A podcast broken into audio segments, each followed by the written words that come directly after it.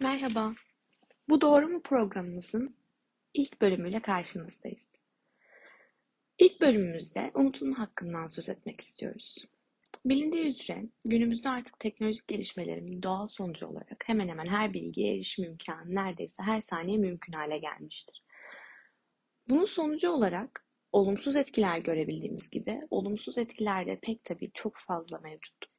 Özellikle internet ağının bu kadar geniş ve bu denli kapsamlı olması bazı hususlarda kişilik haklarının ihlaline sebebiyet vermektedir.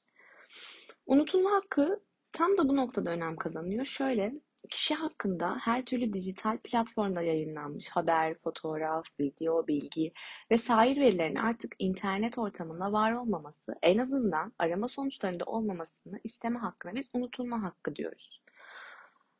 Pek tabii unutulma hakkının da kullanılabilmesi için bazı şartların var olması gerekmekte. Mesela unutulma hakkı talep edilen hususla ilgili olarak kamu yararının artık mevcut olmaması gerekliliği ve unutulma hakkında esas teşkil eden konunun güncelliğinin yitirilmiş olması gerekiyor.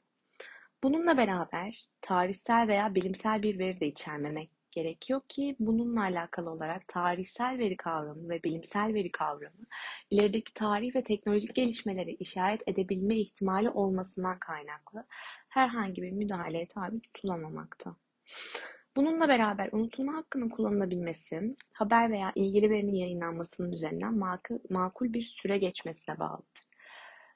Her somut olayın içinde ayrı incelenmesi gerekliliği burada etkisini göstermekte ve makul sürenin belirlenmesi hususunda unutulma hakkının talep konusu olabilmek için gerekli diğer şartlarla paralellik gösterebilmektedir.